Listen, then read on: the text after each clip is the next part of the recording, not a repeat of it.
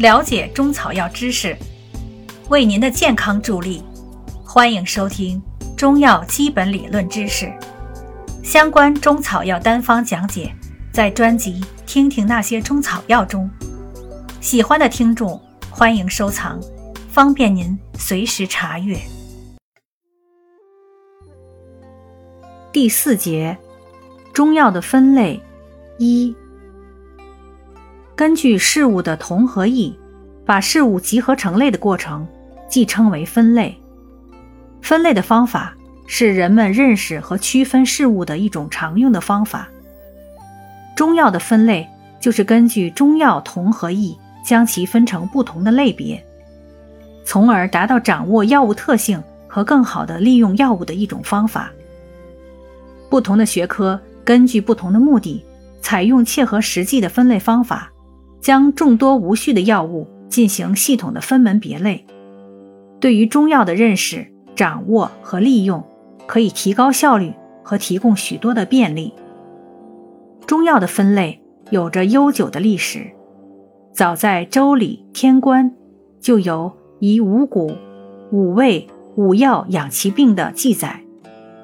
对于其中的五药，汉代郑玄注曰：“五药。”草、木、虫、石、谷，可见在汉代已有对药物进行分类的论述。在本草书籍中，分类的记载始见于《神农本草经》，书中根据其药性、功效、毒性等特性，将三百六十五种药物分别归纳为上品、中品、下品三类。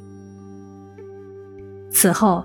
梁代陶弘景在其所著的《本草经集注》中，在五药、草、木、虫、石、谷的基础上，进一步将七百三十种药物分为玉石、草木、虫兽、果、菜、米食及有名无实等七类，从而确立了中药按自然属性的分类方法。越到后世。不仅分类的方法越来越多，越来越完善，而且分类的理论也越来越丰富。中药分类的方法虽然很多，但传统的分类方法概括起来可分为两大系统，即药性分类法和自然分类法。药性分类法是根据中药药性、功效等特性进行分类的一类分类方法，因为。它有利于医家掌握药物性能，故为历代医家所习用。性能是药物有别于其他物质的最大特性，因此大多数本草书籍的分类都少不了用它来进行归纳。这也是多数按自然属性分类的本草书籍仍保留了三品分类方法的原因。药性分类法首创于《神农本草经》。它的三品分类法，以上药为君，主养命以应天，无毒，多服久服不伤人；中药为臣，主养性以应人，无毒有毒；下药为左使，主治病以应地，多毒不可久服，为其分类的理论依据。虽然分类比较简略，但对临床有一定的指导意义。在《本草典籍》中，三品分类开创了药物分类的先河，因此对后世影响深远。虽然梁代陶弘景创立了按自然属性分类的方法，但一直到唐宋金元，历代修订本草仍然保存了三品分类的属性，并以之作为分类的依据。即使是李时珍的《本草纲目》彻底打破了三品分类的方法，但仍在药名下对本经别录药物的三品属性做了注释。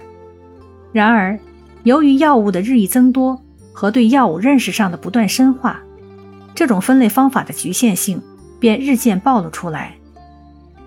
单凭三品分类的方法已不能适应客观需要，后世医药学家结合临床实践。不断总结出了更为切用的分类方法，如唐代陈藏器在《本草拾遗》中首创了实际分类法，根据药物功效归纳为宣、通、补、泻、清、重、涩、滑、燥、湿十类。它的分类理论是：宣可去滞，通可去滞，补可去弱，泻可去痹，清可去实，重可去怯，涩可去脱，滑可去蛀，燥可去湿，湿可去枯。这对于临床用药具有很好的指导作用。金元期间的李东垣。将临床常用的一百余种中药，根据升降浮沉的理论，将其分成五类，又署名为李东垣，而实为后人所托的药性赋，则按药物寒、热、温、平四性进行分类。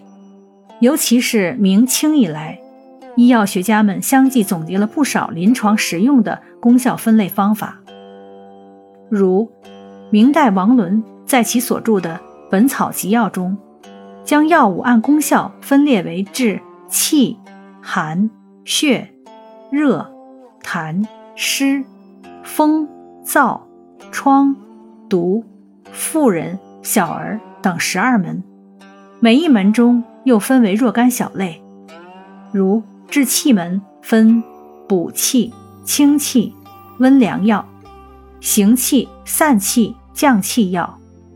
温气、快气、心热药、破气、消积气药四类等，这种分类比较具体而详细，无疑是一大进步。